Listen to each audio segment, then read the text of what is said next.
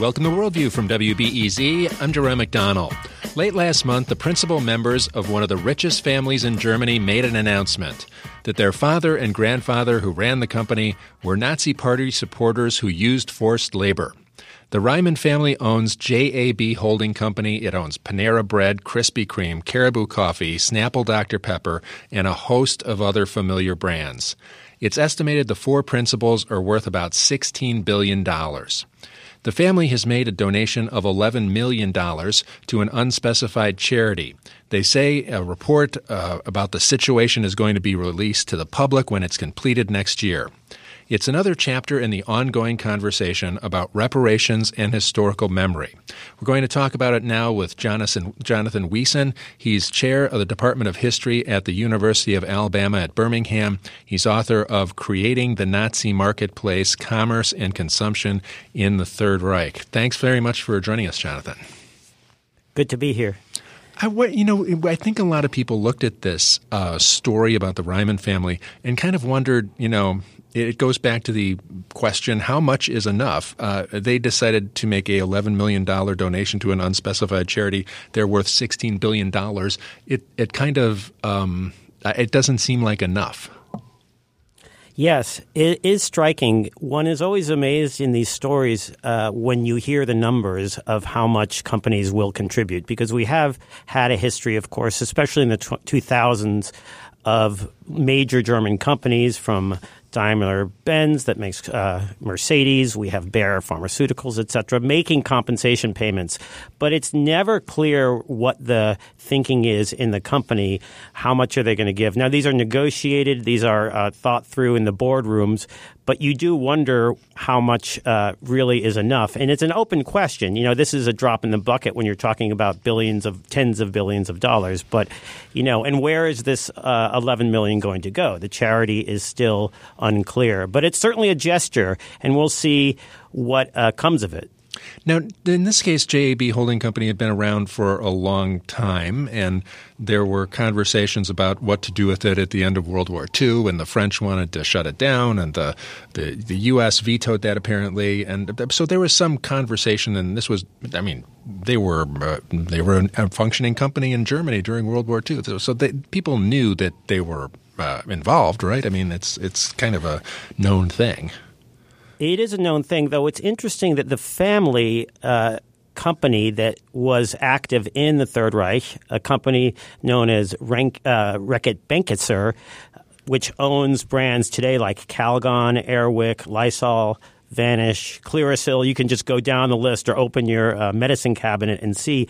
These companies, of course, are known to us, these brands, but that actual company where most of the Reimanns got their fortune was not among the big names. So it was a relatively small company in the Third Reich, yet they, like the large companies, mostly the automobile companies, did employ forced labor and slave labor very brutally, I mu- must add. And that's something that the family now has to come to terms with. And they've been fairly open about this, but again, where do they go from here? And where does that 11 million go? And where does their, their apology go? Is an apology enough? These are sort of the questions that we're struggling with now. Uh, how does this fit into other things that are happening um, these days? I think a lot of people probably notice that Monsanto is um, involved in a lot of lawsuits here about cancer causing aspects uh, of of the weed killer. Um, that um, that Roundup that everybody uses. Um, it, it's um, but it's it's owned by Bayer now, which is a company that has a history in Germany and um, it kind of creates a uh, I don't know what a historical memory situation where you where you think about uh, you know why is this company acquiring this company that is cancer causing? You know what, do, do these companies just keep doing bad things? Yeah it's such a good question because you see sort of two memory cultures in uh, in conjunction at this point. An American system where we have, for example, Monsanto, who also, along with Dow, made Agent Orange for the Vietnam War, now sort of colliding with the history of Bayer, which is, or as they say in Germany, Bayer, which not only had uh, the invented aspirin, which is, of course, a wonderful thing, but also heroin. But also, more troublingly, during the Third Reich, they were part of a conglomerate, IG Farben, along with BASF and Hoechst chemical companies that ran slave labor right at Auschwitz. So when you have people who were slave laborers working themselves to death and being put into the gas chambers eventually, they were working for IG Farben and then, of course, for Bayer. So now Bayer in 2017 then or 2018 purchases Monsanto and when that happened I wondered to myself are they gluttons for punishment obviously this is a huge company and this is a question of the bottom line but now they have to pay out 80 million dollars to one defendant and there are uh, thousands upon thousands of more uh, more suits against Monsanto and thus against Bayer. So you do wonder what the thinking is and whether they were caught flat-footed or whether they simply had the deep pockets to take care of it. Uh, well, I mean, one of the things that you know compensation and reparations are supposed to do, they're supposed to, in, in a theory, create some kind of um, learning experience or healing, right? I mean, you're supposed to uh, turn the page and get better instead of you know uh, instead of just kind of perpetuating more uh, bad judgment to to put it loosely.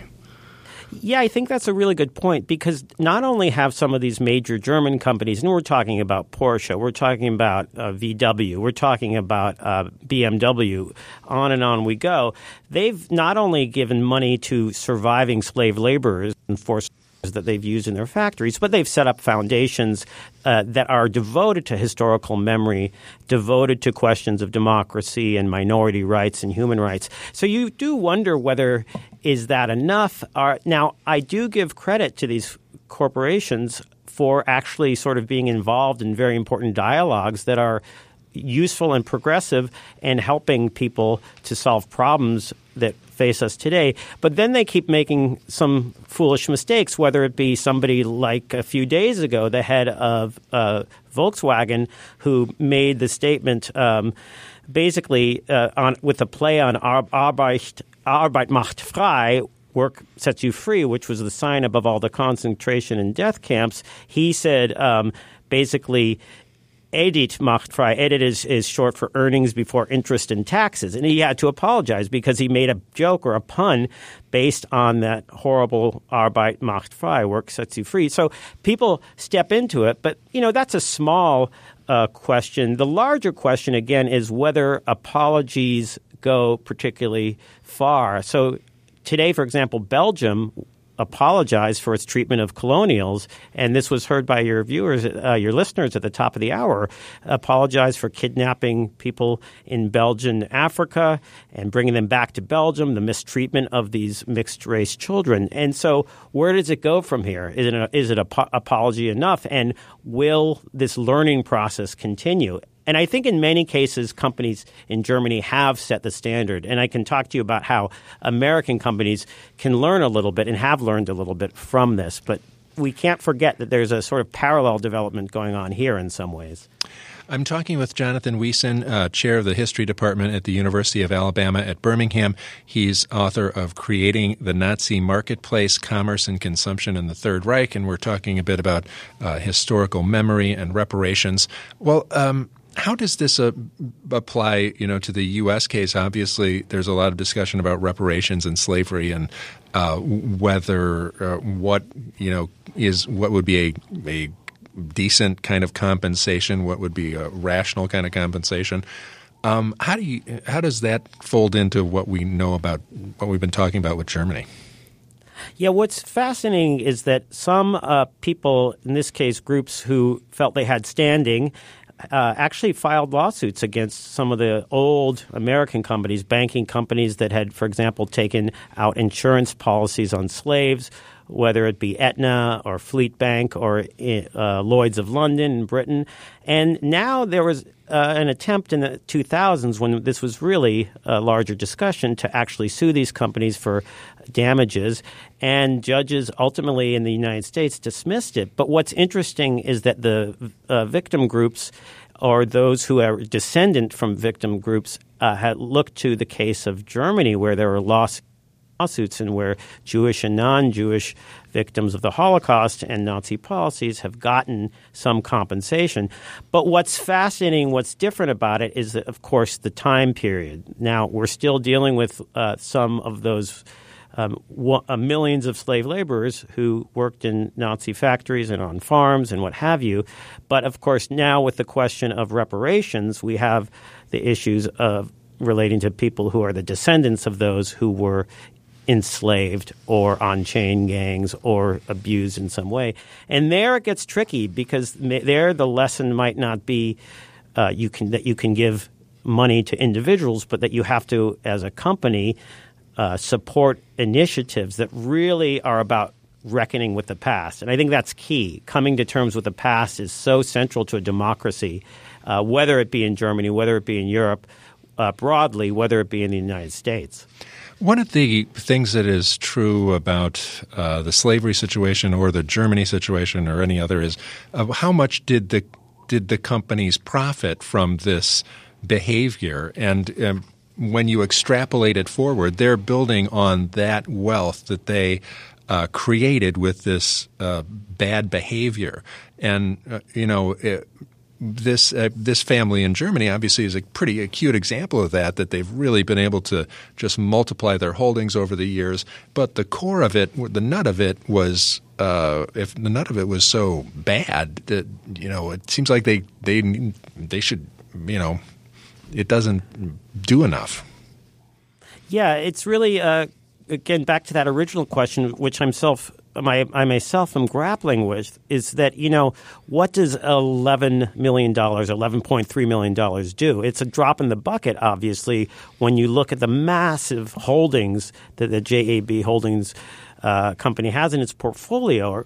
Uh, and you do wonder, you know, where is this going to go? Is it going to go to a foundation that then supports uh, some sort of reckoning with the past or supports some graduate students or other scholars who come to Germany? Those are very noble things. There's no question. But you do wonder how you kind of deal with the financial reality that these are monies that are directly sort of built upon uh, from the earnings and profits that corporations and small businesses and middle sized businesses made during and from the Holocaust. And so, what is our standard? Do we say 22 million, 33 million? But it's undoubtedly a tiny company. Now, the Reimann family has expressed its horror at the findings of these scholars who are now working more directly on their family history. And they are, have talked about their shame and their desperation of this and even have said that their father and grandfather should have been in prison. But again, when it comes to it, do we gain more by having a really solid and even punitive uh, ish, uh, payment that reflects something that might even hurt the company rather than simply a token? Um, it, you know, in the U.S. case, uh, we have this structural problem, and you know, we've got African Americans who are still stuck in a structural hole because of uh, what happened uh, with slavery, and uh, there's, you know, it seems like rectifying that is something that would be, uh, or you know, at least making an effort to rectify that would be something that would be uh, just. I mean, is there is that um, it's it's kind of a different kettle of fish, but it's the same uh, thing in a way. Yeah, yeah, and I absolutely agree. And you know, we look at some of our most elite universities: Brown University, Harvard University, ten plus universities in Virginia are now struggling with the reality that they were founded with money uh, based on the slave trade or some something related to slavery. And you know, they've been talking about reparations. But what's been tricky about reparations is, is, that the courts have more or less thrown it out. But then what form should it take? So obviously, in many northern cities or in southern cities where I am, there's tremendous discrepancies in wealth. And how can a company and our society more broadly deal with that? And I think at the very least, it's important for these universities or for Fleet Bank or for other companies that were involved to really commit themselves to a culture of memory and a culture of memory through payments. Whether you can devise a system whereby you can actually sort of compensate people uh, directly is another question. But are they pouring money into uh, fighting issues of school segregation? Are they pouring money into questions of mass incarceration? You know, you'd have to go company by company, and they often do have uh, branches to their company that deal very much with corporate sponsorship and donations and charity, but the, it's not as much of a discussion in the United States as it should be, I believe. And I think that's what's unique about the German case in that sort of the democracy that was built after 1945 in West Germany was a based on a culture of memory. And I think here we don't have that, whether it be with respect uh, to African Americans or to Native American peoples. And down here in Alabama, where I am, there is an incredible gesture towards sort of discussing the past, whether it be with Confederate monuments elsewhere, of course, around the U.S. But it is really striking to be here where there is sort of an open discussion about what one does with the legacy, say, of Jim Crow. But again, these are very difficult questions because how do you devise a system of reparations? I kind of leave that as a question mark. And when is it enough? I imagine the, the companies and the people um, involved in some of these probably think at times, well, we've done enough, and uh, or at least we seem to have done a lot, and we think we've done a you know a pretty good job. When do people stop pointing the finger? Exactly. And I think there's always this hope. You know, you can have expressions of contrition, you can have expressions of horror, you can have these charities that are set up. And I think that's very important. But there's always the bottom line. And I don't mean to sound crude about it, but I think even the uh, corporation leaders and company leaders that I've talked to with my uh, earlier projects in, in Germany will be the first to admit it in fact, when Germany set up in the year 2000 a foundation devoted to the compensation of former slave and forced laborers, the chancellor at the time, Gerhard Schroeder, said, you know, this should put an end to the attacks on our co- country. So there is this sense that you can sort of pay your way and then hopefully the past will go away. Now, again, how do you decide what percentage of your fortune, your family fortune, or your corporate uh, earnings should go to this? And these are very small percentages. And a discussion, I think, is should should continue about sort of how you uh, compensate people and how you you know use corporate citizenship to keep these discussions going. Jonathan Wiesen is chair of the Department of History at the University of Alabama at Birmingham. He's author of Creating the Nazi Marketplace Commerce and Consumption in the Third Reich. Thanks a lot for joining us and talking about some of the issues involving historical memory and uh, compensation. Thanks a lot for joining us. Thank you, Jerome.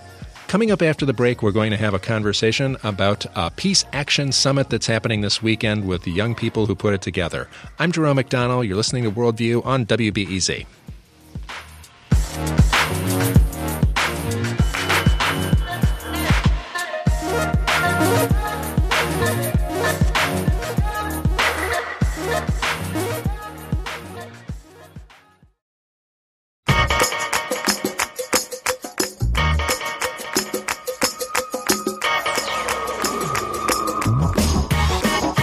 This is Worldview on WBEZ. I'm Jerome McDonnell. On Saturday, there's a Peace Summit at Loyola University.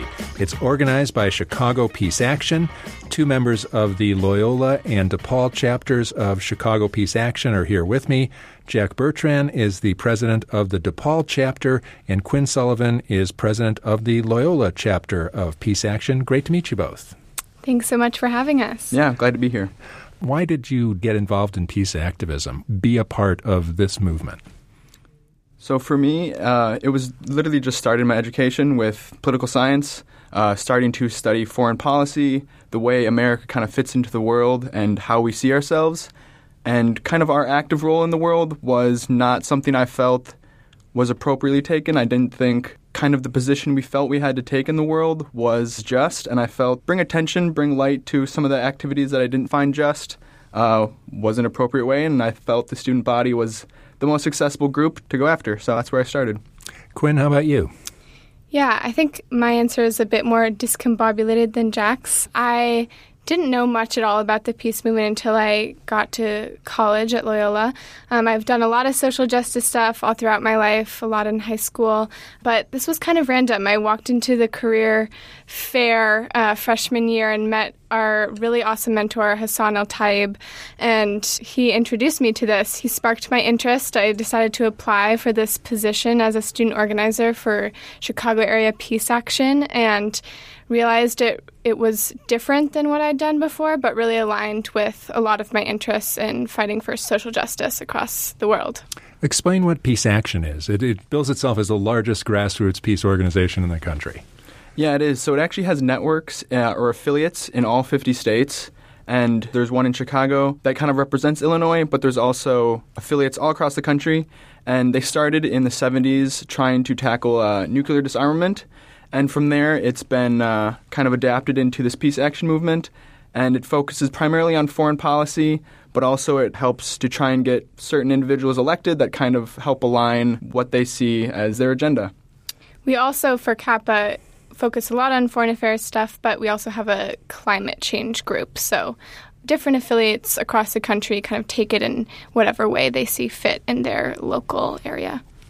And I understand you went to the National Convention for Peace Action, and what was that like? Uh, it was pretty cool. So I had the privilege of going last year as well. So this was my second time uh, just a couple weeks ago.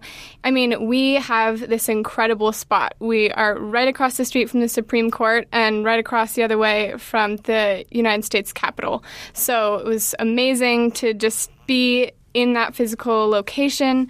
And then the first two days, we get to learn a lot about different foreign policy issues, um, hear from some insiders who work in DC all the time. Uh, and the third day, we actually get to go meet with representatives in Congress. Um, we met a senator when we were there a couple weeks ago, so it's really cool to fight for our issues in such an important arena. Yeah, it was great to be on Capitol Hill, uh, kind of get a feel for everything, see the policies and see the bills that we've been trying to promote and we got to meet a senator who actually uh, introduced one of our bills, and it was great to discuss with him, even in passing. Uh, and help us promote that bill. Oh, what bill was it? Uh, so that was HR 1004, and that it was in relation to uh, unauthorized military action by the United States in Venezuela. So I was trying to prohibit that. Now, is there a uh, difference between you know the kind of agendas you want to have as student chapter organizers compared to the old guard, maybe in the peace action area? Quinn? Yeah, I have a lot of other interests outside of my work in this group that can be related back to peace issues. Um, and we also have a very fresh take, you know, as a lot of people accidentally refer to us as kids uh, in this movement. We are young, we're not kids anymore, but we are very new to this. There are a lot of social justice issues that are affecting our generation um, that maybe didn't affect the other people we're working with in this peace movement. So, yeah, there is a little bit of difference there, but I think overall we have the same goals. We maybe just don't know exactly how to strategize together all of the time to meet them. Yeah, I'd agree with that as well. I'd say ultimately the end goals are the same, but sometimes the generational means to get there are separated a little bit. And I think the tactics of student organizers, we have energy and we have a lot of charisma, but the old guard, as you referred to them, uh, they have a lot of experience and they have a lot of knowledge that work in conjunction with each other and they shouldn't be separated necessarily. What kind of things do you want to see that's different? Yeah, this is one thing that actually came up during our conference a lot is the importance of highlighting the voices of the people that are most affected by injustice and war and violence.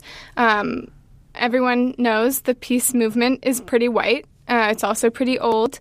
And it's important, I think, for us to remember why we're actually doing this, whose voices we need to elevate so that we're doing it correctly.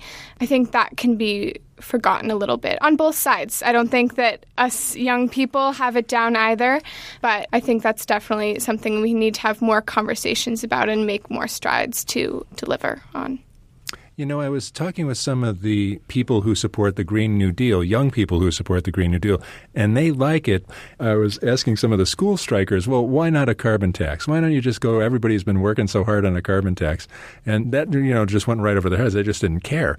But they like the social justice aspect of the Green New Deal about getting people jobs, getting people who don't have a voice things. And that seems to be more what young people are after these days. Does that sound about right? Yeah, I'd say it sounds about right. I think for your example of the carbon tax, like that represents a first step. But people our age, we see this grand sweeping change in industry and we see the change coming and we understand that a comprehensive roadmap like the Green New Deal is comprehensive in a way that it doesn't just try and tackle climate change, but it tries and tackle social issues and the issues in landscape of jobs and employment. So I think it tries to take on a multifaceted where something like a carbon tax is more one dimensional. Right. I think one of the buzzwords that's at least going around my college campus right now is intersectionality and that comes up a lot in the peace movement and with issues like the green new deal is we need to be able to see nuance and the connections because all of these issues are intertwined with each other and to tackle any one of them we have to be able to acknowledge the others I'm talking with Quinn Sullivan. She is president of the Loyola chapter of Peace Action, and Jack Bertrand. He's president of the DePaul chapter, and we're talking about their peace work that they've been doing. And we've gotten a little far away from the Peace Summit that's mm-hmm. happening at Loyola University on Saturday. Explain why you want to do this, Quinn, and why why people have come people have come together to do this thing. Sure. Um, you know, I think it goes back to what I just said intersectionality. This is really a platform to bring a host of different peace issues together. Um, we have multiple different panels, 10 different breakout session options, so people get to choose uh, which which issues they want to talk about, but then they get to connect them. They get to realize that climate change is connected to war, and um, you know we have to be able to know a little bit about all of them. So I'm really excited to showcase a ton of different issues. I'm really excited to showcase a ton of different local uh, activists in the Chicago area um, and to connect them because I think it's really important that this peace movement is unified um, and maybe something that we're lacking here in Chicago. So it's been great to meet all of these speakers and um, hope to further connect connect with them in the future. Um, explain the many different places people are coming from because I saw people on the list who are Honduras activists and people who are Korea activists and people who are uh, Yemen activists. It's it's a it, it is everybody. Yeah, I mean, you hit several big ones. There's people fighting for climate justice um, from Little Village, which is a neighborhood on the south side of Chicago. So, um, including something really local like that, that it's affecting a lot of people of color in the area. We have the president of Peace Action himself coming out from DC, a Korean American woman who has a lot of expertise on Korea, like you said, Yemen, a Yemeni activist, and again, it's really awesome to be able to highlight the voices of people where peace is absent, really. The conference is open to everyone, Jack. It is not just students or not just people who are in the peace action community right now. It's anybody can come and come to any event. Absolutely. We welcome both at Loyola and DePaul. For most of our events, they are open to the community. This panel is open to the community. We welcome members from the Chicago area to come listen to a great panel of speakers as well as a diverse range of topics that show both the nuance and the interconnectedness of the topics. So, should be great. Now, Jack, I understand at DePaul you've got a couple of things cooking. You gave me a flyer for Love Without Borders refugee art from Yemen and Palestine.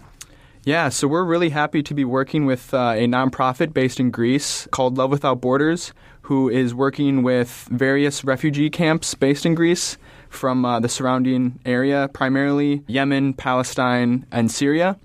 And they will be coming to DePaul's campus on April 9th, 1 to 5 p.m. And they'll be highlighting various works of art done by refugees, where 100% of the proceeds go back to the artists who made it. So we're really happy to be working with a well-renowned international organization such as Love Without Borders. Oh, that sounds fun. What other kind of things do you do over the course of the year as student chapter organizers for Peace Action? Yeah, well, a lot of it is definitely educational. I think one thing that sets our group apart from a lot of others on campus is that we do have the two stages of having a lot of educational based events, but then also taking it to another level and going to meet with our representatives or frequently contacting them to make sure that we take those steps of action. So we had Shireen Al-Adeimi, who is a really incredible Yemeni woman and an expert on the Yemen subject, come to speak in December. We've gone to storm our representative's office and then try to have conversations with them and, and encourage them to pass legislation or sign on to letters. Um, we do a lot of tabling in our student center, a lot of calling different representatives. Yeah, a lot of cool things like that where we just get together and try to be good constituents, honestly. Jack? Yeah, I'd say DePaul's is not dissimilar to Loyola's, where we're trying to both help educate and bring a light and attention to certain subjects, as well as actively engage the student body in political action. So we're calling senators, we're calling congresspeople, as well as literally stopping by and visiting their offices. Mike Quigley's office, who represents the Lincoln Park area, is just down the block from us. So we've been there and we've been able to uh, meet with various in district staffers, hand them letters, uh, talk with them in person. So it's great to try and engage people that aren't necessarily politically active coming into college and have them more of a political lens as they leave. Do you feel like you're making a difference? I know the Yemen thing has been a prominent thing for both of you, and you're making a difference, and at the same time, it seems like we're not making a difference. There's a, there mm-hmm. must be a frustration level there. Yeah, there is definitely frustration. Sometimes I just get frustrated by how challenging it all is and how much work there's to be done. But our mentor, Hassan, has told me countless times, like, remember the small victories. And to put it into perspective, uh, this is my second year with this organization, and I knew nothing about Yemen coming into college, um, learned a lot really fast, and then have been working on it ever since. And when I first got here, Congress didn't even want to talk about it. And now we're most likely going to pass a bill to hopefully end this war soon. So Yes, it's hard. Um, yes, they are very small victories, but they do add up. And I think it's just important for us to hang on to that hope because change is never very fast.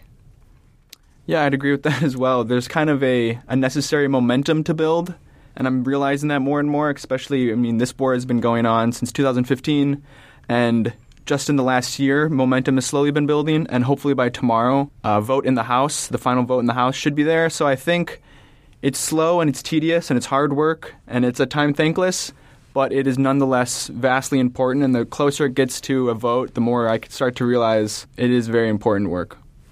What do you guys think that is going on with young people these days? There are significantly more young people who are engaged. I keep thinking about this kind of cycle of activism. It really started with the Parkland kids, and Greta Thunberg cites the Parkland kids as an inspiration, and people cite Greta Thunberg as an mm-hmm. inspiration, and young people are, uh, you know, striking all over the planet now for climate change. There seems to be a um, kind of uh, belief that you can make a difference. Is that where you see it, or do you feel like your generation is more active?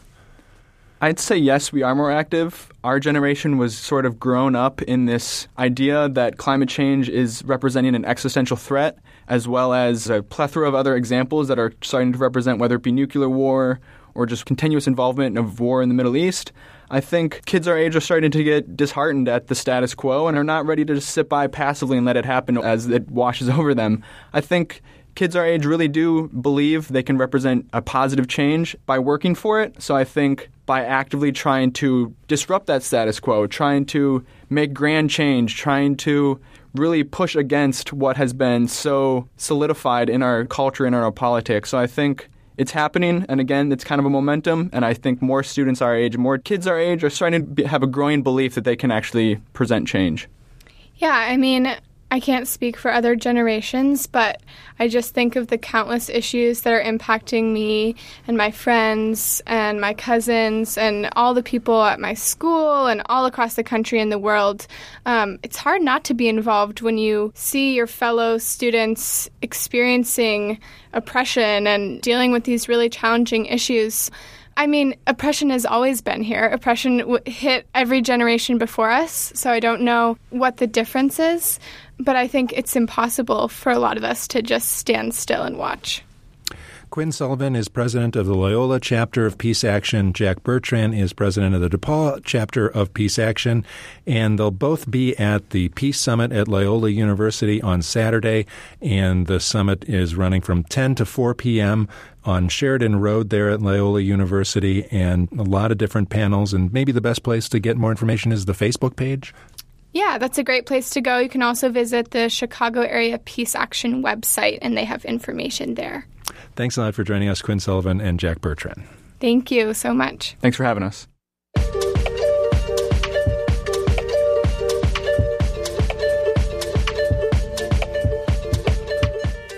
Coming up after the break, we'll have our Global Activism series where we feature people who make the world a better place, and we'll talk with an organization that's just back from Mozambique. I'm Jerome McDonnell. You're listening to Worldview on WBEZ.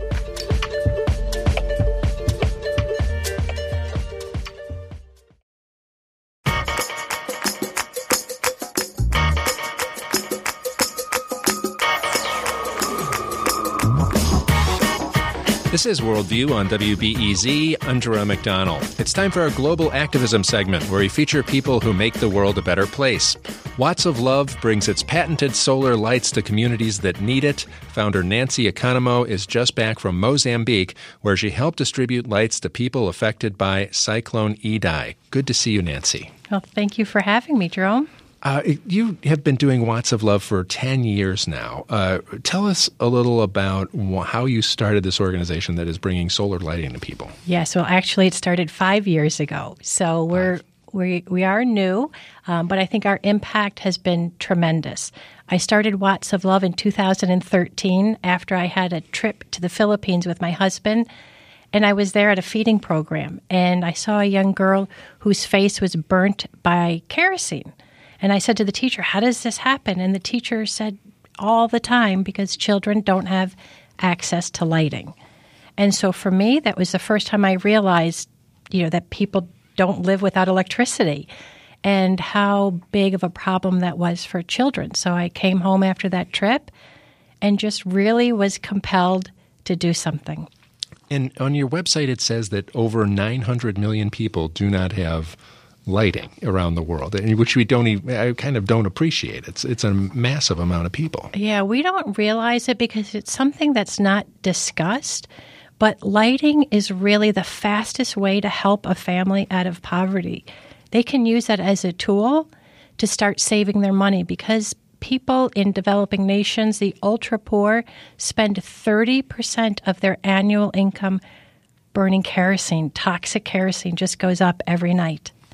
All right. Now, explain uh, well, the process of, of bringing a light to a family. What is that like? Yes. So, you know, when we go in, there's so many people that need a light. So when Watts of Love goes into an, an, area, we work with local partners because we want to raise up local leaders and have them empower and teach their their own people, the nationals. So we will have our local partner identify a village that is remote usually hard to get to, the hidden poor, and they will come up with one per family, one per structure. So we'll have that list, we'll go in, we'll bring the entire community together, and we really go through a whole education process where we're teaching them because most of the people that receive our solar lights can't read, can't write, can't add. And so going through a pictogram of saying, okay, you've now you know, eliminated kerosene, you have a new light, which instantly that night they start saving money. And we tell them their children can have further education, they can have safety at night, and they can start, you know, and we say, what do you want to do with your extra six hours? Can you make, you know, fishing nets, bamboo barbecue sticks, whatever is indigenous to that community, they can now start empowering themselves and they end up taking some of the extra money they're not spending on fuel and they can do anything they want with it. Absolutely. It's it's an accelerator. Like really in 30 days we'll say, okay, you know, if you spend $1 a day burning kerosene, in 1 month you'll have $30. and they don't, and we'll say, What are you going to buy with that $30? And they'll immediately say, Rice. And we say, No, not rice. A little bit of rice, but we want you to buy something that is sustainable. And we say, How about a chicken? How much does a small chicken cost? And usually, on average, it's anywhere from four to seven chickens in 30 days. And having a chicken, they can feed their family if their children get sick, they can sell that children and they can pay for medicine or go to a doctor. So it's really a sustainable solution for a family. I'm talking with Nancy Economou about her organization, Watts of Love. It brings solar lights to people who need it around the world. Uh, now, I mentioned you were just back from Mozambique, and you've had a relationship in Mozambique, so you're you were uh, well suited to respond to the cyclone. Yes, and we did that in three in three phases. Um, we knew that the cyclone was coming, and a partner that we have been working with was going in the week before. You know, as as you could see, the storm was approaching, so they flew in and we equipped them with a hundred lights, so that they could go in, you know, secure the base. Make sure that any medical teams had lighting because really, without lights, your workday is over with. So we equipped them with 100 lights to go in immediately. And then we were there the last week and we were training the trainers so that when we go in in our third phase of the recovery that we can have our local leaders prepared and identifying communities you know, responsibly. We want to make sure that we have enough for every person. And so those trainers are going to help us educate the people and distribute. Now, in the case of Mozambique, what was it like there? Because the pictures are yeah. wild. Um, the, you, mostly see above ground pictures of mud and water uh, yes. everywhere. Yeah. Uh, what was it like? Well, it's, you know, flying in, you just see water everywhere. There is, there are no roofs left. There, there, the whole city is pretty much wiped out. Um, and that's Beira, the, the, the city there. Yes, and um, we flew into that area. We were working in Central Command, uh, trying to just understand the what's happening there, and then we went out into a little bit of a rural area, and you know the water. There's lots of paths you cannot get through. The roads are challenging. Even before this cyclone, it's challenging to get around Mozambique. So it's it's really hard now. And the families you ended up helping, who were yes. they? So, you know, I think that's what's unique about Watts of Love because we are equipping and training one family at a time. Um, those personal stories are really sometimes challenging to hear. And one of the families that we are at, um, you know, in Mozambique, they have a lot of traditional mud huts.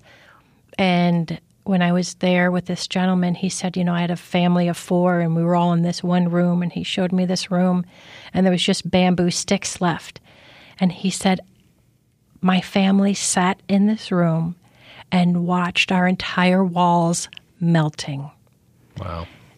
And it's it's devastating and you know obviously when we told him why we were there to give him this solar light the smile on his face the renewed hope, the dream that he can start rebuilding and his day does not end at five o'clock at night, that he's able to repack those walls and rebuild his home. And the recovery process is starting that night.